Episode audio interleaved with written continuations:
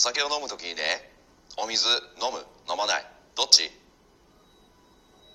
こんにちは。福岡で活動中のトレーナーインストラクターの郷です。この番組では元超絶運動音痴の私郷がゆるくても確実にできるダイエットやボディメイクの方法をお伝えしていきます。それでは今日もよろしくお願いします。はい、始まりました。ゆるやせラジオ、再生してくれてる方ありがとうございます。今日もよろしくお願いします。前回ね、久しぶりに再会して言われたのは、終わったのかと思ったってまあそりゃそうですよね。あんだけ空けばね。目標は週いちでお届けしたいと思います。やっぱり定期的に行きたいですね。さてさて、今回も引き続きお水のお話です。冒頭のセリフはですね、今放送中のドラマのパロディです。気になる方は真犯人フラグをご覧ください。はい、横道にそれてます。えー、っとととそうお水、前回もお水のお話をしてるので、まあ、よかったらそちらも聞いてみてね。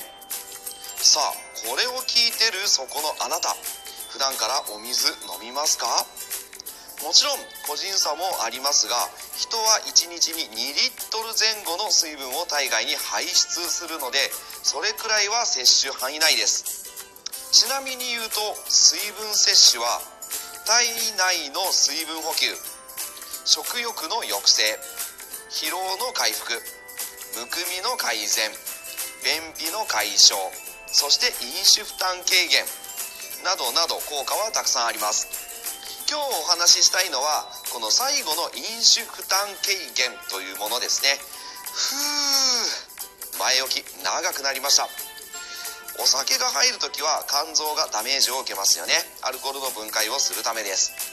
そうなると体全体の代謝が落ちてしまうんです。それだけでね、太りやすくなっちゃうので注意。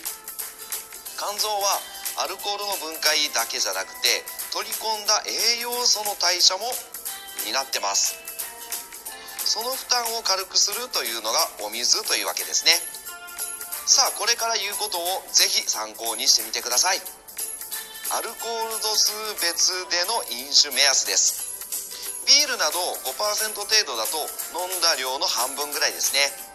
ごひゃくミリを飲んだらにひゃくごじゅうミリぐらいお水飲みましょうということです。ワインなんか、えー、例えば じゅっパーセント から じゅうごパーセント 程度だと飲んだ量と同等。そして日本酒や焼酎、あとは、えー、ウイスキーやブランデーなど にじゅっパーセント 以上だと飲んだ量の倍以上は欲しいかなというところですね。これができるだけ肝臓に負担をかけないような水分の取り方です。もちろんお相手やお店によりできるできないがあると思うので、とりあえず知識として頭に入れておいてもらえたらいいですね。さあ、今日はここまで。ストレスにならないように、負担をかけないように、うまくお水と付き合っていきたいですね。